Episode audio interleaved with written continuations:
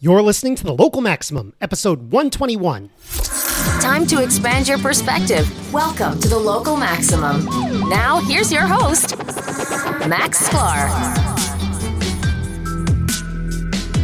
Hello, everyone. You've reached another Local Maximum, uh, episode 121. Aaron, how are you doing today? Doing great. Gotta love the palindrome episodes. So, yeah, so uh, slow news week. Yeah, no, nothing happened. Once out there. again, everyone I- stayed home. The end, I, right? I, I wonder what's the last time we started an episode where we said slow news week where it actually was a slow news week because I'm pretty sure there was one, but um, I I don't know what I- it is.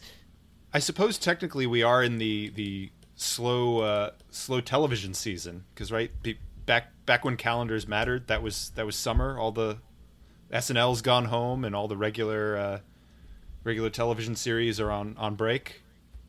Uh, yeah, now everyone's on break. Yeah, but so- I mean, and that was in the before times when we didn't just Yeah. get a full season dropped and binge watch it all at once. Thanks, Netflix. All right. Well, before we get into some of the news, which is not all good news, I do have some good news for the podcast today because today's episode has two sponsors. Uh, so people are really liking the show, and so I know a lot of people find value from the show. So I want you to listen to these and like check these out. First of all, if you work as a software engineer, particularly, you might be interested in continuous integration tools and uh, you know to help yourself and help your company. And Active State has been making open source uh, easier for developers to use and simpler for enterprises to adopt for more than 20 years. And they are currently looking to improve the state of the world with continuous integration and continuous deployment of their product line. And uh, they have a survey that you can take that um, I will link at localmaxradio.com slash 121. Thrilled to have them as a new sponsor. Aaron, isn't this exciting? We're having sponsors now. Yeah, we're we're moving on up. Moving on up, second, and, and these are great products, so I'm really excited. The second one, and this is relevant to everyone in the audience, that means you, the listener. This is Brilliant. They have an app and a website, brilliant.org. They have a fun, interactive courses to help you beef up your skills in math and science. I'm telling you, it's like playing a video game, but instead you'll get smarter. So also, localmaxradio.com slash 121. Amazing. And uh, just like clockwork, I said that the 120, the 110s were about coronavirus. I think that uh, we have reached the end of coronavirus news domination. Wouldn't you agree? Certainly not the end of the coronavirus, but yeah, other stuff's happening, which I wouldn't say is completely independent of coronavirus. No. but it's it's diverging Okay, paths let's here. let's let's let's cut to the chase here. And I don't know how to how to say it, but this is the first episode, hopefully the last episode, where there are literally riots going on right behind me. Out the window, I don't really see it. I saw police cars going by, uh, but really at the Barclays Center here, about three blocks away, uh, Fort Greene, I. I, I'm just going to talk about my personal experience a little bit. The world doesn't need another take on this right now because I've just been reading Twitter and Facebook, and there's too much information out there to sift through. Um, I was walking around Friday night when this was when it supposedly started, and I didn't see anything. It was very quiet where I was, um, but I got back. I went to Connecticut over the weekend. I got back today. Uh, very peaceful protest near Barclays Center when I was walking around during the day, uh, but the age of social distancing is definitely over. And then at nightfall, poof, I don't know. Look, I've been reading Twitter about some people say it's fine, some people say all hell is breaking loose. I I can't. We don't know until tomorrow. But uh, and people sift through this. But Yeah, it's it's I- hard to wrap your head around how how isolated some of these pockets sou- seem to be. That it's it's hyper localized where it's happening, and and you don't have to go far to almost be be cocooned out of it. That you you aren't aware it's happening, other than you know what's what's going on on social media right now. Yeah. No, That- I mean, that could change though. in the building. It it was it's scarier um, watching it on TV from Connecticut than it is actually being in the building here, um, which is really weird. Uh, but that's that's just the way it feels to be living in Brooklyn in 2020. I don't know what else to say. Um, all the issues around it, I guess, we'll slowly cover some of them. Uh, in the next, you know, in, in the local maximum as we go forward. If someone wants to come on the show and, and talk about what's going on, happy to talk to you. You might hear some sirens out there, although I find that, you know, uh, previously, like the fire trucks and ambulances are actually much louder than the police, so we don't hear that. We're not probably not going to hear them as much. Uh, but anyway, this is uh, these are crazy times. Um, so ready to get into some. Oh wait, before we get into the news story, uh, I don't know if you listened to episode 120 and 119, but a lot of the statistical stuff that I've been doing, I've, I've really enjoyed, uh, including the. Um, the Bayesian versus frequentist in 119, and some of the coronavirus stats that are either annoying me or, or coming out good in 120. So hopefully we'll we'll kind of cycle back to that in the next few episodes. Yeah, and, and I think there's going to be a lot more uh, data of interest coming about as as most states have moved into phase one or or you know phase one and a half or two and a half uh, in their their multi-step reopening plan. Uh, how how things change in the face of that uh, is is going to provide hopefully some some good insight into what we're really dealing with. Yeah, yeah, and I'm hoping uh, to just you know because we have a very technical show, a very product oriented show. I'm hoping to interview someone uh, to talk about uh, you know data graphic design, sort of the intersection between design and data presentation, data visualization. Yeah, that, and so that would be fascinating because that's been a key piece of this from from pretty much the beginning. Is no nobody wants to look at formulas and and boring Excel sheets. That the, the effective communicators have been using some some slick graphic design here. Exactly, exactly. So, very quick uh, uh, news article here: Twitter coming down hard on President Trump, and uh, Trump coming down hard on Twitter. They certainly do not like each other these days. Uh, they've always had this love hate relationship because they kind of need each other in some ways. Um, I think we could do a whole episode on this sort of stuff, and we have before. So this is just kind of just kind of updating updating you here. So Twitter has started flagging some of Trump's tweets. Some of them they flagged as inciting violence. Others they flagged as uh, needing fact checking or being fact checked. Um, there was one weird one about mail-in ballots that he was saying uh, if it, if we went to all mail-in, there'd be a lot of fraud. They're saying no, it, it wouldn't be, but that's that's predictions about the future. So that's kind of a strange fact check. Um, but in response, Trump directed the FCC to look at Section 230, which limits liability from defamation lawsuits for these online communities, which is. Uh, in some ways, people Did that consider come up in your episode with Naomi Brockwell? So that was a little different. That was saying the government and this was from coming from Congress, they were going to limit liability, uh, limit liabilities. They were going to get rid of it unless you did what the government wanted in terms of encryption. So if you allow right, so it's backdoor it's, encryption, it's the same lever, but being uh, perhaps uh, pulled in a different direction here. yeah. And I don't know if if it's the exact same le- le- uh, lever, but it sounds similar. Yeah, I, well, I, I guess the FCC acting on it would be different than Congress acting on it. Yeah, yeah. So, man, the the government has. I mean, if if there's one takeaway, the government has a lot of leverage over these. Um, you know, social media giants, which almost creates something of monopolistic conditions, which is not good. Yeah, well, Um, it's yeah. Section two thirty is is uh, kind of a, a, a political mine. Well, it's it's a minefield at the intersection of politics and, and communication technology. And I guess one way to think of it is that we we wouldn't be where we are today without it. Um, yeah, it's like the lifeblood of the internet in some ways. and and and depending on where you're standing uh, and which way you're looking, that could be an amazing thing or the the root of all evil here. That yeah, we don't we don't get here from there without it, uh, and that's not all good and it's not all bad. Yeah. Oh, so one quote that I just pulled out here from law school professor Andrew Koppelman. Uh, President Trump wants to be able to disseminate falsehoods without those falsehoods being answered.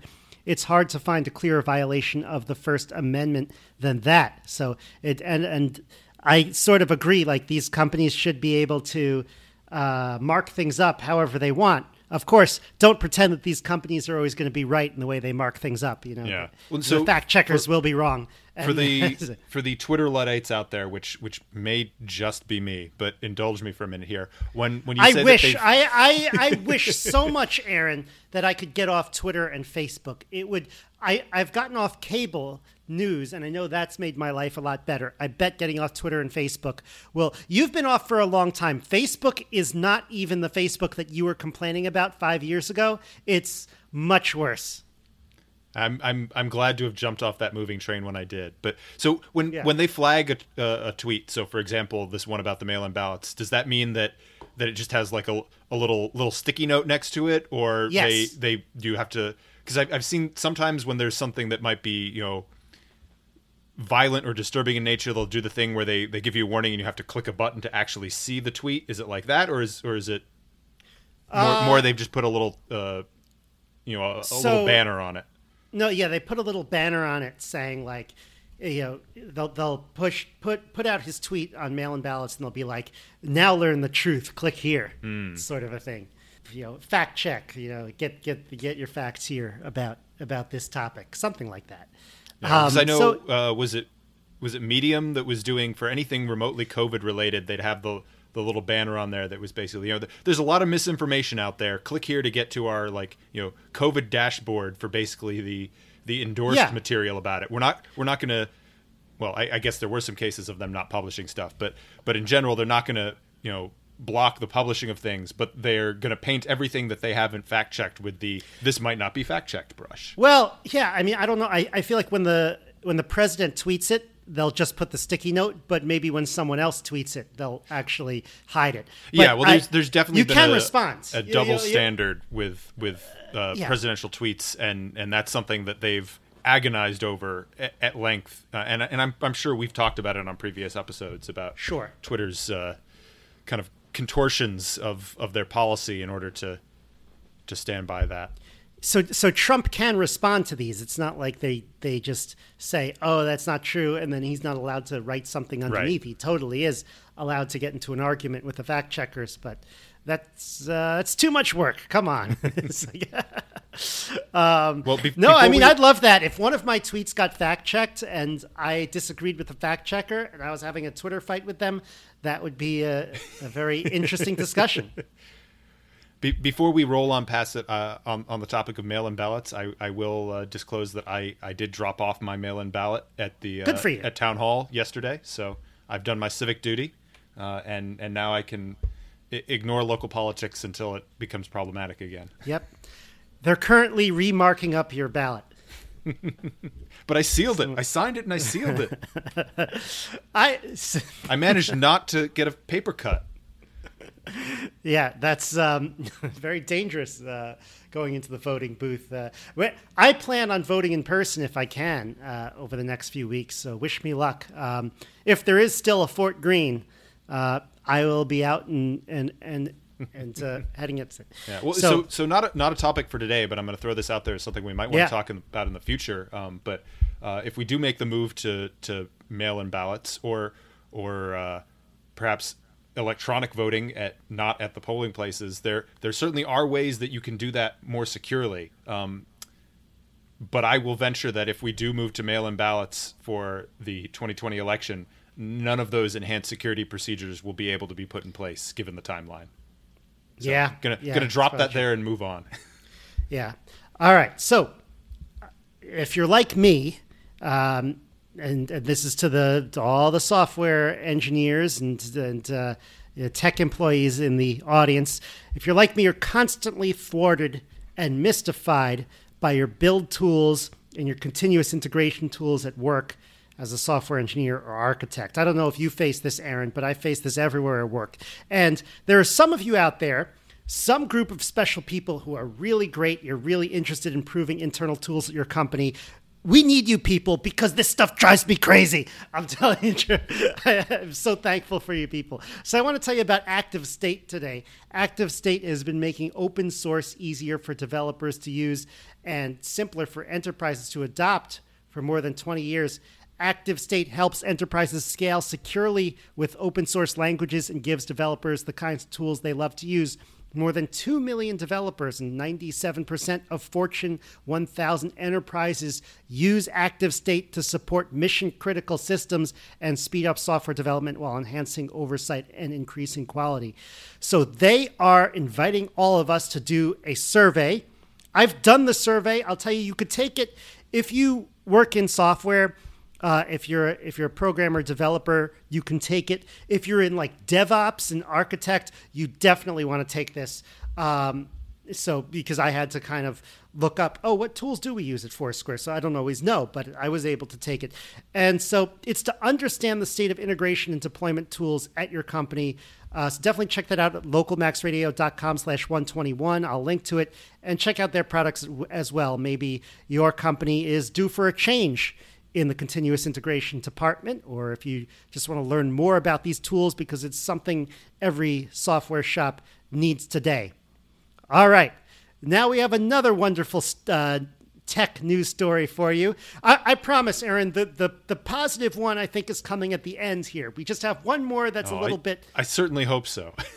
a 15 year old steals $20 million in Bitcoin. And this is why I get paranoid when I, uh, when I deal with any of this stuff. You really have to be. So, this is a 15 year old high school student.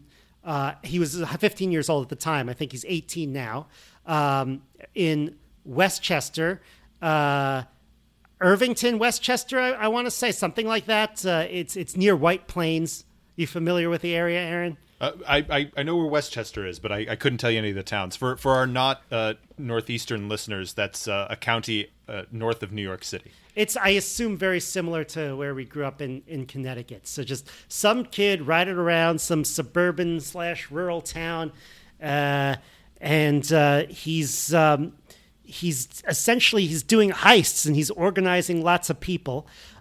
here's so he's the post. Not, he's not Bitcoin mining. He's he's literally stealing Bitcoin.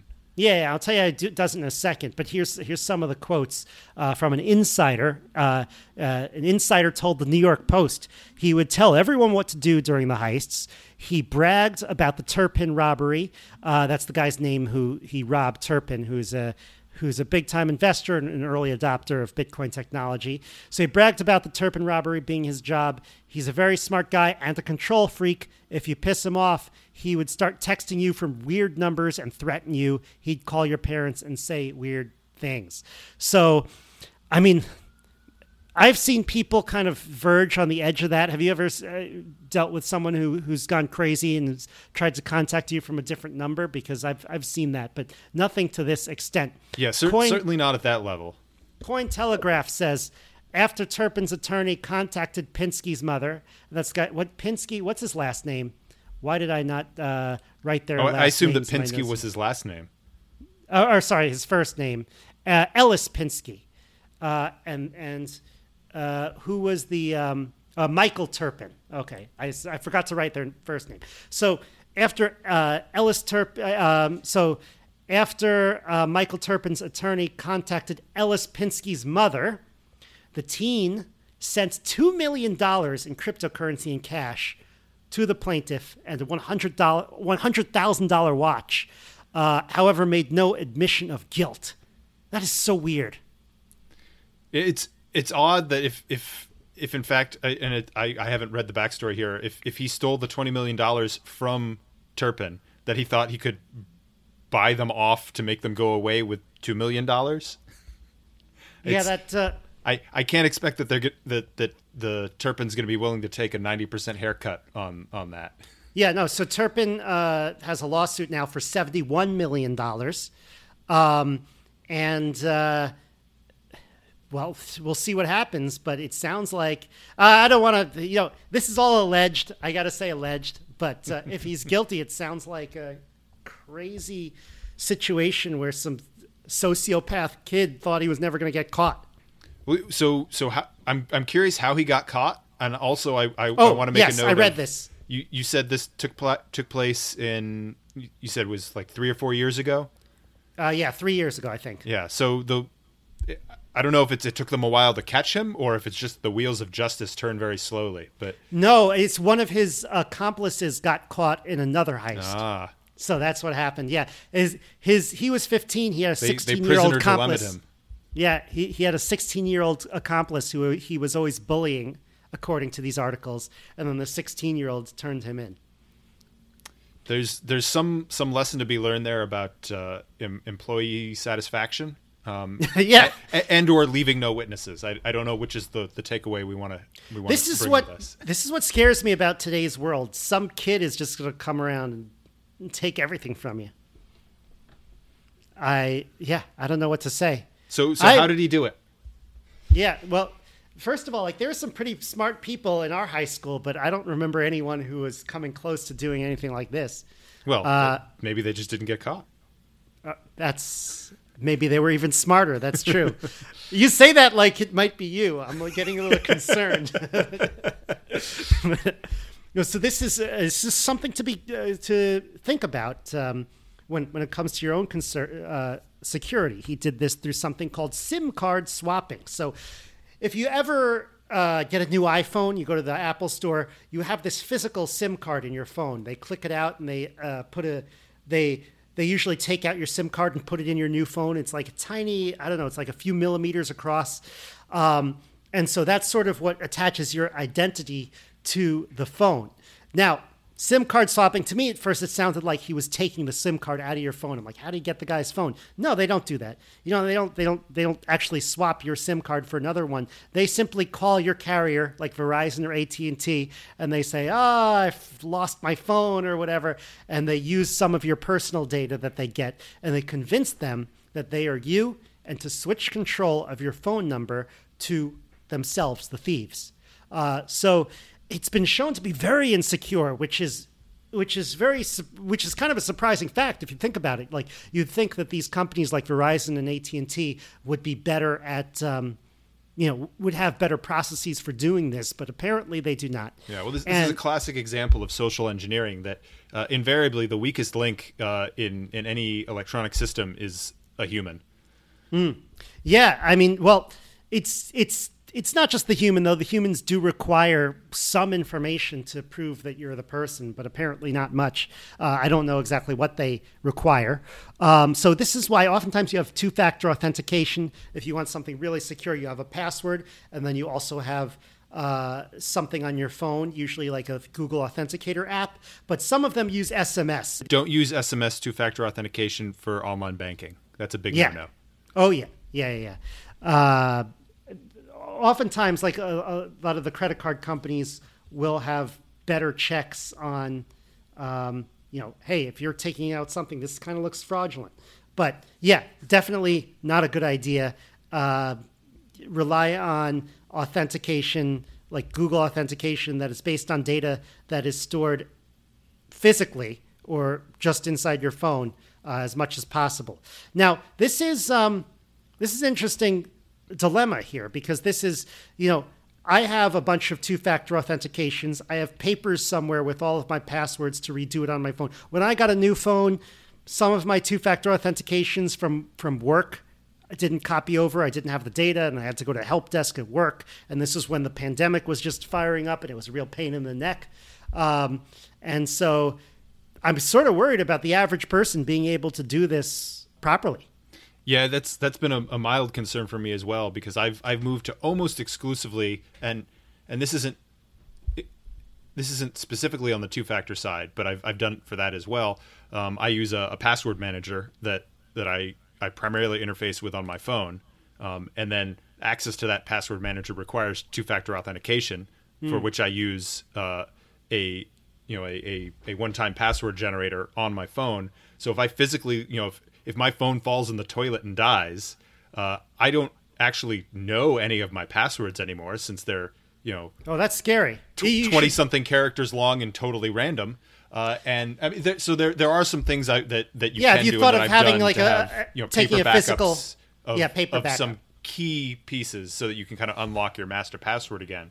Uh, but but it it does make you dependent on on uh, what what could potentially be a single point of failure there. That it gives you Which- much greater security in in moving away from easily guessable passwords.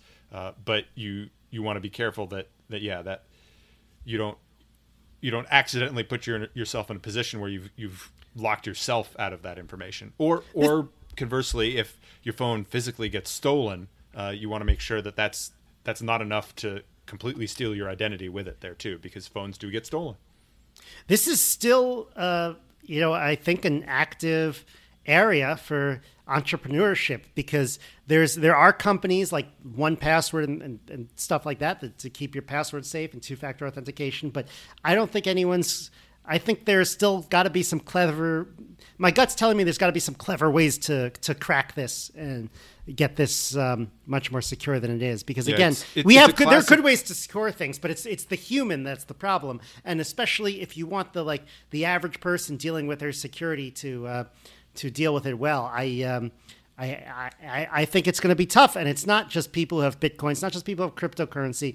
Uh, the SIM card swapping, this can do a lot of damage to, to anyone.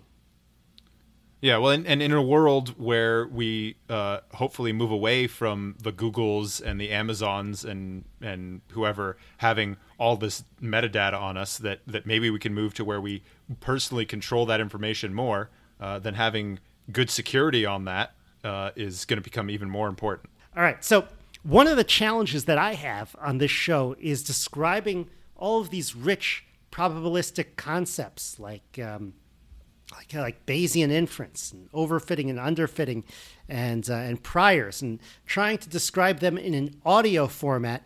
Wouldn't you agree that's tough sometimes? Yeah, it's it. You, you got to paint a picture, uh, and not always easy to do that. All right. Well, we're going to keep trying to do that on the local maximum, but I want to tell you about a new sponsor that I'm really excited about. Or actually, this is the second time doing it, but they're still a new sponsor. I checked out some of their courses recently, and I think that you should check it out too. It's called Brilliant. Um, it's not like other online courses. You're not going to have to sit through long videos and download PDFs. It's very visual. It's an interactive way to learn concepts in math, probability, and science. And I always say this the most important part of learning a new concept is to be able to get a good intuition for it, to understand what it means and what's going on. I talked about the pitfalls of memorization a few episodes ago, as you recall. So, if you want to dive deeper and actively learn some of the concepts that I've introduced here in the local maximum, whether it's logic or probability, or all the way to something like group theory or quantum mechanics, go to brilliant brilliant.org or the app it's a great way to go and you know i know i have a bunch of things to brush up on aaron you checked it out for like a minute right I, i'm going to have to send you more so you could tell us about your experience when you come back Yeah, well, so I, I, I was looking through some of the, the course offerings, and, and one that caught my eye uh, speaks to our, our next topic a little bit. Uh, but uh, they've got uh, in their, their classic mechan- classical mechanics section, they've got a little uh, dynamics boot camp series of courses, uh, and and under the momentum section, they have uh, a lesson on the rocket equation. So sneak peek, you know where we're going next. Yeah and i i certainly need to learn about some of this stuff. So i'm i'm definitely going to check this out. So you want to go to brilliant.org slash local maximum. Uh, the first 200 people who do it will get 20% off membership to brilliant. Uh, and so uh, that's uh, that's a pretty good deal. Remember, it's called Brilliant. You can take the courses on their website uh, or their app, so you can get it on your phone and your tablet. But remember to sign up and go directly to brilliant.org/slash local maximum to get the discount, or find my link at localmaxradio.com/slash one twenty one. All right, so this means we're going about to uh, into space which seems to be the only good thing going on over the last few days. Um, Yeah, to find some good news, we have to leave the Earth. Yeah. Well, what was it? Um, um, there, was- there was a tweet that I was reading, and it was like, "Congratulations to the astronauts who left Earth today." Good choice. That was- I thought that kind of summed it up. Um, but the astronauts who left Earth in 1969 and landed on the moon, uh, I don't think that everything was going on on that day, but it was still a very uh, crazy uh, few years at the time. Um, so, but look, uh, we are. I, I want to cover this as, as part of our kind of emerging technology series, and this is SpaceX. Um, this is Elon Musk's company. This is the first launch in the United States since 2011. Uh, I don't know if you remember. Do you remember when they retired the shuttle? I think that was in 2011. I, I do, yeah, yeah. I, I it is one of my great regrets that I didn't make the road trip down there to actually watch a shuttle launch before they they shut down the program.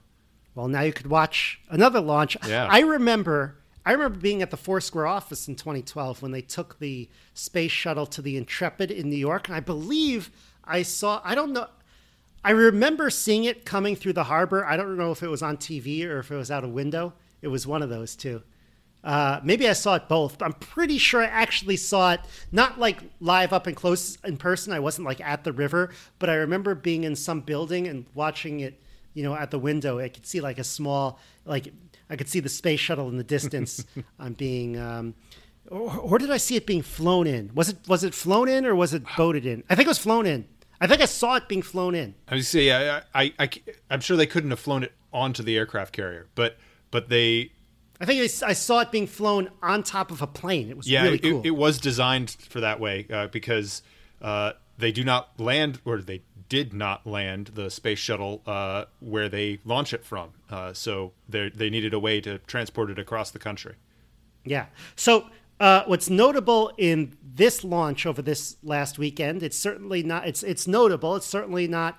Um, you know the the uh, Apollo 11 notable, but it's it's notable. It's this is a commercially made spacecraft, commercially made spacesuits that look so different. They look much cooler. They're like they're sleeker, uh, they're more stylish, um, and um, and so this is this is the private space race. The private space race has begun. Probably more accurately, kind of a public-private partnership, but uh, still, it's sort of a new era in space travel. I would have expected it to be kicked off right now. By now, there's been a lot of setbacks in the private space industry, but uh, looks like it's not going away.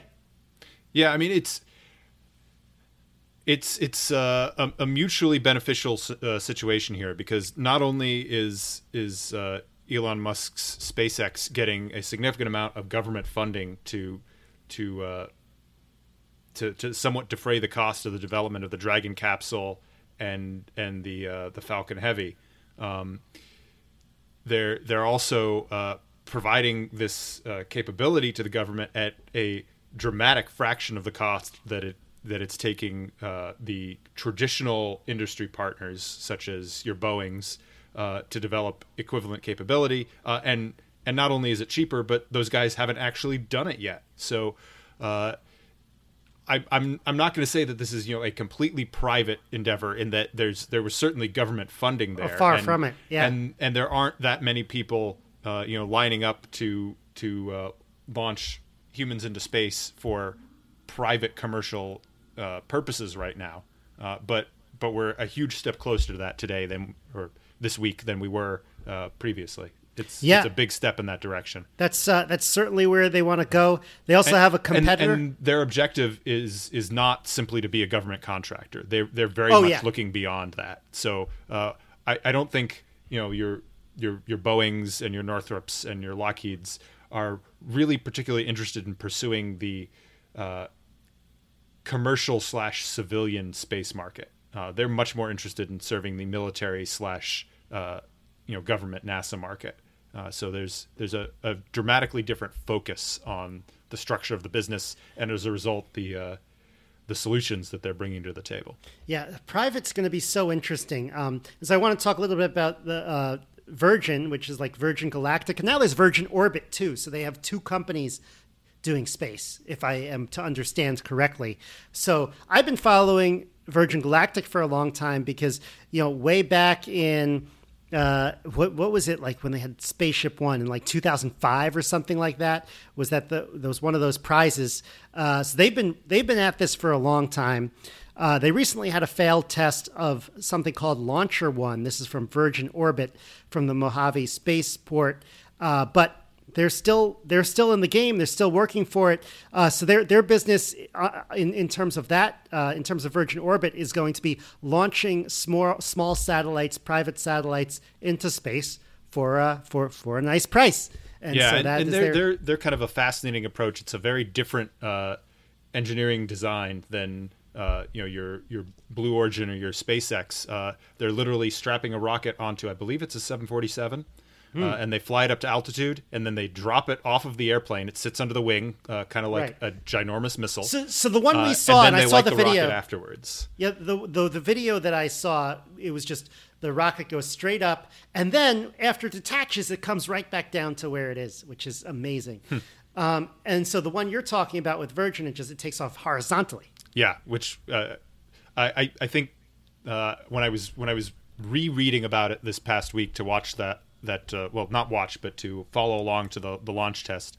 Uh, they they mentioned they have uh, much much more demanding uh, gimbal requirements for their engine because uh, un- unlike a vertical launch, uh, where you need to make some slight adjustments in the vectoring of your thrust. Uh, with a horizontal launch, you need a much greater range of motion for that uh, for that main engine, uh, so that they they they gain a lot of capability by not having to use the rockets to lift it the first whatever it is thirty thousand feet.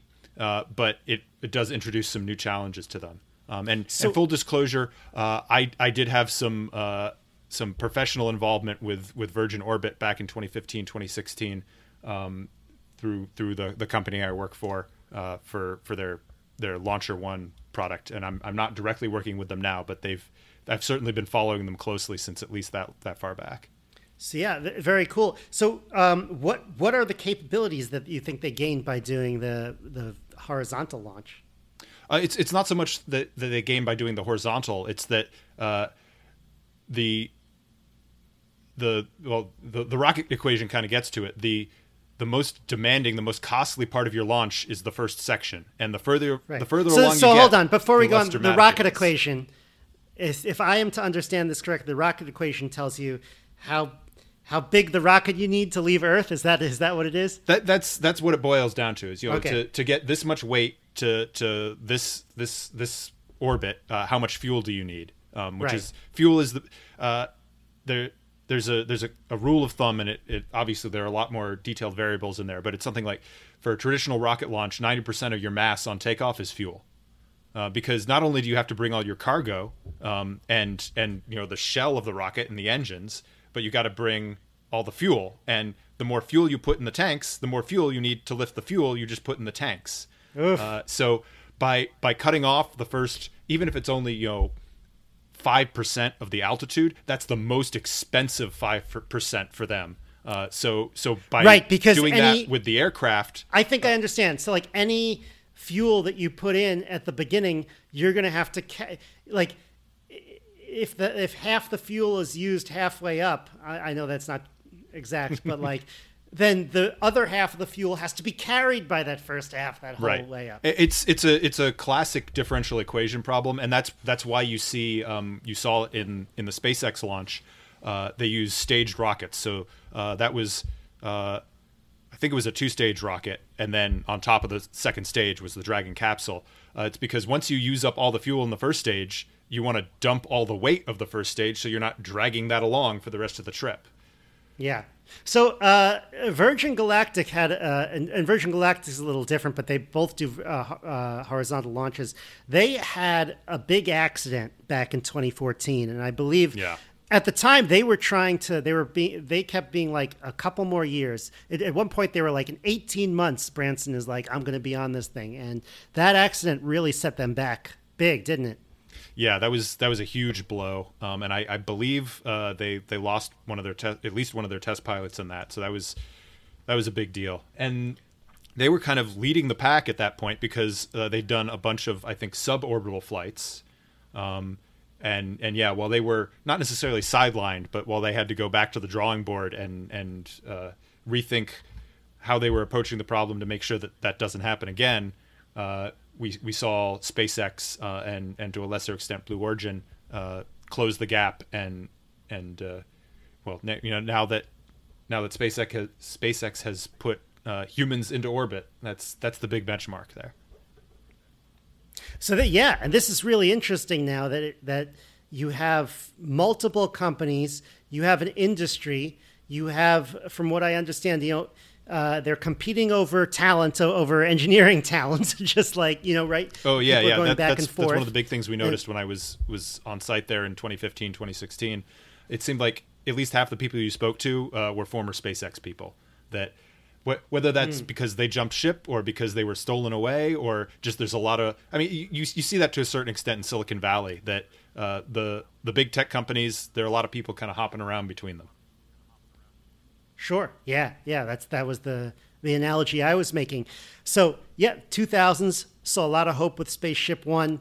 The space industry had many failed promises in the 2010s, although Elon Musk's did have a very cool launch back in 2015. Uh, but we did have the loss of the shuttle program. Perhaps this is uh, this is a sign that we are turning the corner now. Maybe uh, maybe the 2020s will have uh, we'll see more successful uh, private space launches. Yeah, I, I certainly hope so. It, it would it would be a, a kind of a, a, a not a moral boost, but a a uh, you know this country needs some good news right now, and and if we can mark up some wins in that column, that's that's something. Um, Yeah. On on the other side of that So, coin, though, I- uh, we we did have in the last I, I don't know if it was this week or the week before the uh, the release of Space Force, uh, the uh, Steve Carell comedy. So uh, that's that's going in a little bit of a different direction, but uh, if that is actually that actually sounds like it's pretty funny. I, I, uh, I've I some of the check it out. reviews have, have not been super enthusiastic with it, but I, I've Hmm. I've watched the first two episodes and I will be watching more. So it's it's at least that good. Okay, that says something. I just remember Steve Carell and uh, he's in Get Smart. In, in well, he was in a lot of things that I that I liked, but the Get Smart kind of reminds me of the vibe that I'm thinking for Yeah, Space Force. This There's maybe a little bit just of a that. silly. there. Yeah. Have, Yeah. have- it's completely right. off topic, but did you ever watch the original Get Smarts, the the black and whites? Uh, Uh, not so no, not. I mean, I might have seen clips They, of it. I, I remember watching those as a kid, like at my grandma's house, and man, I went back and rewatched some a few years ago. Uh, they they have not aged well in the sense that, man, political correctness was not a thing in that in that time period. no, no, uh, definitely. Have you seen the first um, Star Trek ones in the I've, '60s? I've seen a couple of the episodes, but but other than the fact that Captain Kirk Oh, always it's gets so- lucky, uh, I, I I don't remember much detail. No, it well, oof. Yeah, I mean, in, in I think it was the pilot episode or some of them when they were like, "Oh, you can't let women onto the bridge." It's, it's really uh, it's really bad. Uh, I mean, I mean, they were trying to. Well, and, be, and at the time, they um, were groundbreaking in that they oh. had a you know a, a multi-gender, multi-racial crew. That was that was almost scandalous. Yeah, and they were trying to show the, um, you know, they were they were maybe trying to show the closed-mindedness of the captain with with, with statements like that. But it, it's Still almost like cringe. it. Yeah, it looks so. It sounds so weird now. Um, and um, yeah, uh, um, it is weird how the the um, entertainment that is meant to be politically that is meant to be not politically but it is meant to be culturally progressive sometimes ages the worst after Well, you know, on, 40, on that 50 note, to, to, to bring it back a little bit, um, and I, I can't remember if you if you said it right or not, but um, I know there there is a concerted effort going on uh, to use the proper terminology at NASA right now. Uh, is that they are they are human missions, human human space flight. Okay. Um, that I can that, get behind uh, that. It's it's it's easy to slip back into referring to them as manned missions. Uh, but but that is Right. that is not the the proper term for the day. So uh, I I will endeavor to use the the correct terminology there, um, and uh, I, I I see a bright future for for human space flight uh, and and robotic space flight uh, in in tandem with it. All right. Well, we had the human mission uh, today, or this past week, uh, in the U.S. Uh, the Trump administration. I'm sure he's not the only one who wants this. They want a human mission to the moon by 2024. So this would be a huge deal if it happens. I hate to be now. I'm like huge deal, huge deal. But you know, big win.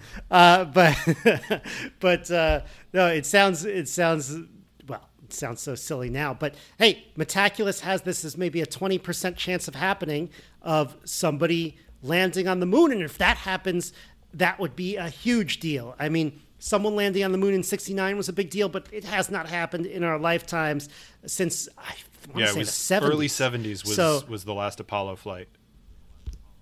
So the first one was the 69. So that's like three, two and a half years. How much? Yeah. So, uh, yeah, this is, uh, that, Yeah, I- that well, would I, be I think there were only exciting. five missions. Uh, so th- there's there's Yeah. another related uh, question to that uh, that I, I I I don't know off the top of my head what the wording on it is, but it's something about you know will by by the the date 2030 or 2040 will will there be uh, you know more more people who've who've landed on the who are who are alive that have landed on the moon you know since 2020 or or from before. Because we've got you know there's a fixed number who who landed in the Apollo program and they're slowly uh, being lost to time. Uh, will will we be able to get back there? And once we do, how quickly will we ramp it up? Uh, is it going to be kind of a one and done, prove we did it again? So wait. or are we actually going to be able to establish a moon base and have regular transit back and forth?